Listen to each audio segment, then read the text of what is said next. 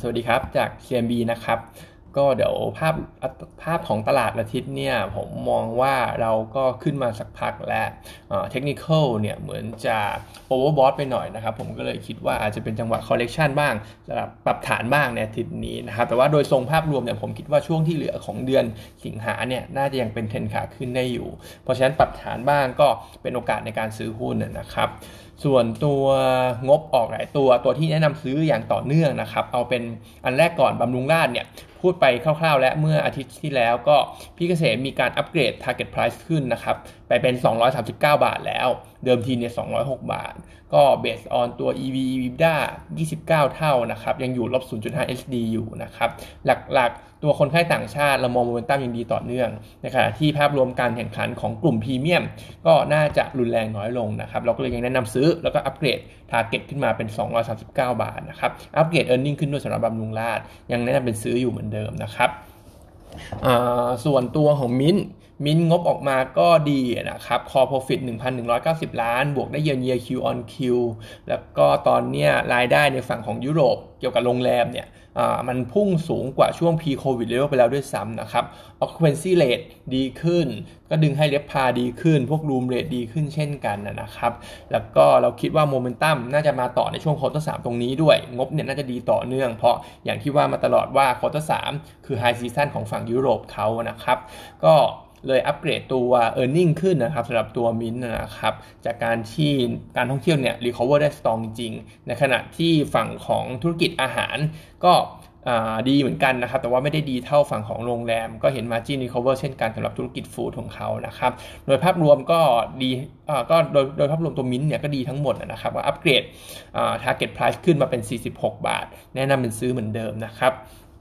ส่วน GFPT ตัวนี้งบออกมาดีเช่นกัน เห็นบวกได้เยือน year Q on Q ค่อนข้างเยอะกำไรเนี่ย 478 ล้านบาทดีกว่าคาด 7%ด้วยนะครับหลักหลักราคาขายไก่เยอะขึ้นสูงขึ้นนะครับ ยอด volume ส่งออกก็สูงขึ้น ในขณะที่ contribution จาก JV ก็เยอะขึ้นด้วยเช่นกันนะครับ ซึ่งภาพแบบเนี้ยเราก็คิดว่ามันน่าจะไปต่อในช่วง quarter 3 gross margin ใน quarter 2ออกมาก็ค่อนข้างดีด้วยอยู่ที่ประมาณ 16%เทียบกับ quarter ก่อนเนี่ย 14%ก็ถือว่าปรับตัวเพิ่มขึ้น 2%เลยสำหรับ gross margin นะครับโมเมนตัมน่าจะไปต่อเพราะว่า quarter สามปกติแล้วก็เป็นช่วงของ peak season ของการส่งออก ในขณะที่ราคาไก่เองเนี่ย เดือนกรกฎาล่าสุดก็ยังบวก month on month อยู่นะครับเพราะฉะนั้นเองเนี่ยเราก็คิดว่า margin ก็น่าจะ maintain ได้ไม่ว่าจะเป็นเรื่องของราคาดี เรื่องของต้นทุนเนี่ยพวกข้าวโพดกากถั่วเหลืองก็ drop ลง month on month มาตลอดนะครับเพราะฉะนั้นก็ gross margin ก็น่าจะพอที่จะ maintain ระดับสูงได้ upgrade target ขึ้นนะครับเพราะ upgrade earning ตอนนี้เราให้ target price 20.6 แนะนำเป็นซื้อเหมือนเดิมสำหรับ GFPT นะครับ ส่วนเซเป้ก็ออกมาเป็น record high แบบ quarterly นะแบบรายไตรมาสนะครับ บวกได้ year on year Q on Q เห็นกำไรเนี่ย167 ล้านบาทนะครับ ส่วนรายได้ก็บวกได้ year on year Q on Q เช่นกันนะครับหลักๆ รายได้ส่งออกค่อนข้างดีนะครับ ซึ่งเราก็มองว่าส่งออกจะดีต่อเนื่องแหละในช่วงของ quarter สามเพราะอย่างที่ว่าไปเมื่อกี้มันเป็น high season ของการส่งออกในประเทศบ้านเรานะครับ ทีนี้ในประเทศเนี่ยมันอาจจะยังดู soft ลงบ้าง soft soft อยู่บ้างนะครับ แต่เราก็คิดว่า quarter สามเองเนี่ยด้วย consumption ต่างๆ ที่มันเปิดมากขึ้น รวมถึงสินค้าใหม่อย่างกัญชง หรือว่ามีการไป JV กับ Workpoint ที่จะทำ product ใหม่ๆทำ R&D แล้วพวกเนี้ยก็คิดว่าในประเทศเราก็น่าจะกระเตื้องขึ้นเช่นกันนะครับ quarter สามเราคาดว่างบจะทำ record high อีกครั้งสำหรับตัว SAPPE เพราะฉะนั้นเรามองว่าราคาตรงนี้ยังซื้ออยู่ target price เนี่ยเราให้ไว้ 47 บาทนะครับส่วน SPRC ตัวนี้ก็ออกมาดีตามคาดนะครับ GRM เนี่ยก็ทำ record high ไปตั้งแต่ IPO account GRM เนี่ย22.9 เหรียญต่อบาร์เรลนะครับ ในขณะที่งบช่วงครึ่งปีแรกก็คิดเป็นประมาณ 70%ของ full year forecast ของเราแล้วนะครับ และอีกหนึ่งไฮไลท์เด่นก็คือเขาประกาศจ่ายปันผล 96 สตางค์ ซึ่งคิดเป็นประมาณ 8% dividend yield ในรอบครึ่งปีนะครับ เพราะฉะนั้นเองเนี่ย ด้วยเรื่องของ dividend ที่ออกมาค่อนข้างดีแบบนี้ แล้วก็ถ้าไปดู valuation ของทาง SPRC เนี่ย EV EBITDA 2 เท่ากว่าเอง เทียบกับ peers ที่ประมาณ 7-8 เท่า เพราะฉะนั้นยังถูกอยู่มาก ๆสำหรับตัว SPRC นะครับ ส่วน outlook เนี่ยต้องบอกว่า GRM อาจจะ normalize มากขึ้นในช่วงของ quarter 3ซึ่งก็ไม่ ไม่ได้แปลกอะไรนะครับ เพราะว่า crack spread มัน drop ลง แต่ก็ต้องบอกว่ายังอยู่ในเลเวลที่ค่อนข้างดีอยู่ แล้วก็ quarter สี่เนี่ยก็คือ quarter สามเนี่ย GRM drop ลง Q on Q แล้วพอเข้าสู่ quarter สี่ปุ๊บมันก็จะเด้งขึ้นมาใหม่สำหรับ Q on Q นะครับ เพราะว่า quarter สี่เองเนี่ย มันเป็น high season สำหรับเจ็ตสำหรับ jet fuel สำหรับดีเซลอะไรพวกนี้นะครับ ก็น่าจะเห็น GRM ดีกลับมาดีอีกครั้งหนึ่งในช่วง quarter สี่นะครับแนะนำเป็นซื้ออยู่ valuation ถูก dividend yield สูง Target Price เราให้ 15.5 นะครับ ส่วนตัว MEGA quarter สองงบออกมา Net Profit 570 ล้าน บวก 13% year ลบ 7% Q นะครับ ก็ in line กับที่การคาดการไว้ หลักๆ รายได้ในส่วนของ branded พวกวิตามินยาต่างๆเนี่ยยังดีอยู่เลยนะครับบวกได้ year on year Q on Q ถึงแม้ว่าเรื่องของโควิดเนี่ยมันจะซาลงค่อนข้างเยอะ แต่ก็เหมือนว่าเทรนด์ของคนเนี่ยน่าจะพยายามรักสุขภาพกันมากขึ้นนะครับไอ branded วิตามินก็ยังก็เลยยังขายดี ในฝั่งของ distribution เองเนี่ยที่รายได้รายได้หลักๆ มาจากพม่า ก็ยังบวกได้ year on year Q on Q นะครับไม่เยอะเท่าไหร่ก็คือประมาณ 4%ทั้งคู่ แต่ก็ต้องบอกว่าทำได้ดี เพราะว่าความวุ่นวายในพม่าที่ผ่านมาเนี่ยเราคิดว่าจะติดลบด้วยซ้ำแต่ว่าเอาเนี่ยออกมาดีกว่าคาดนะครับเพราะฉะนั้นโดยภาพรวมสถานการณ์พม่าก็ไม่ใช่อะไรที่เรากังวลมากแล้วสำหรับตัว MEGA แล้วก็จริงๆ product หลักของเขาเนี่ยก็น่าจะ hedge inflation ได้ดี ก็คือ product ที่มันจำเป็นทั้งหลายมันเป็นพวกยาวิตามินต่างๆนะครับเเราก็มองว่าตัวเนี้ย resilient พม่าเนี่ยน่าจะค่อนข้างคลายกังวลเหมือนกัน เพราะไม่น่ากระทบอะไรต่อเขามากนะครับ แนะนำซื้อเหมือนเดิม target price เนี่ย59 บาทนะครับแล้วก็ไปกันต่อที่ฮาน่างบควอเตอร์สออกมา ถ้าดูกำไรปกกำไรเนี่ยมันจะติดลบ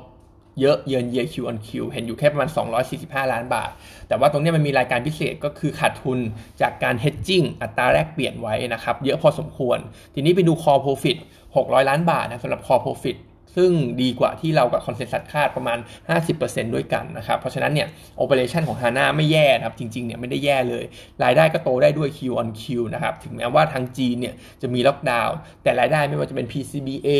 หรือว่า IC เองเนี่ยก็ยังเติบโตได้นะครับ เพราะฉะนั้นถ้าครึ่งหลังของปี chip easing ขึ้น HANA ไอตัว China ตัวจีนเนี่ยคลายล็อกดาวน์มากขึ้นฮาน่าเนี่ยก็น่าจะมี performance ที่ดีกว่านี้นะครับ โดยภาพรวมสำหรับตัวเนี้ยผมมองว่าเรื่องของ negative surprise เนี่ยไม่ได้มีออกมาแล้วในช่วงควอเตอร์นี้นะครับ แล้วก็จริงๆคำพูดไกด์แดนของทางผู้บริหารเนี่ยก็เหมือนจะค่อนข้างแม่น แล้วก็ให้ไกด์แดนแบบตรงไปตรงมาพอสมควรนะครับ มีค่าใช้จ่ายก็บอกมีค่าใช้จ่ายนะครับ ซึ่งค่าใช้จ่ายเกี่ยวกับพวกธุรกิจใหม่ SIC ที่ออกมาเนี่ยก็เป็นไปตามคาดนะครับไม่ได้มีดาวไซด์เลยเพิ่มเติม เพราะฉะนั้นผมก็คิดว่าดาวไซด์จำกัดแล้วสำหรับหุ้นตัวนี้ valuation ตรงเนี้ยเราให้ target price 59 บาท based on PE 20 เท่า เพราะฉะนั้นก็มองว่าซื้อเริ่มทยอยซื้อสะสมได้สำหรับตัวฮาน่านะครับ target 59 บาทนะครับ ส่วนตัวของ ปตทนะครับปตทก็ออกมาค่อนข้างดีนะครับ เพราะว่าโรงกันทั้งหลายรวมไปถึงสอพอเนี่ยงบออกมาดีก็เลยหนุนให้ปตทเขาดีไปด้วย ส่วนฝั่งของธุรกิจก๊าซของเขาเองเนี่ยอาจจะไม่ได้ดีมากครับทรงๆไป ซึ่ง outlook เองเนี่ยธุรกิจก๊าซฝั่งนั้นเนี่ยก็จะถูกกดดันจากเรื่องของต้นทุนการ Import LNG ที่สูงขึ้น unit cost ที่สูงขึ้น pool gas price ที่เพิ่มขึ้นด้วยนะครับเพราะฉะนั้นเองเนี่ย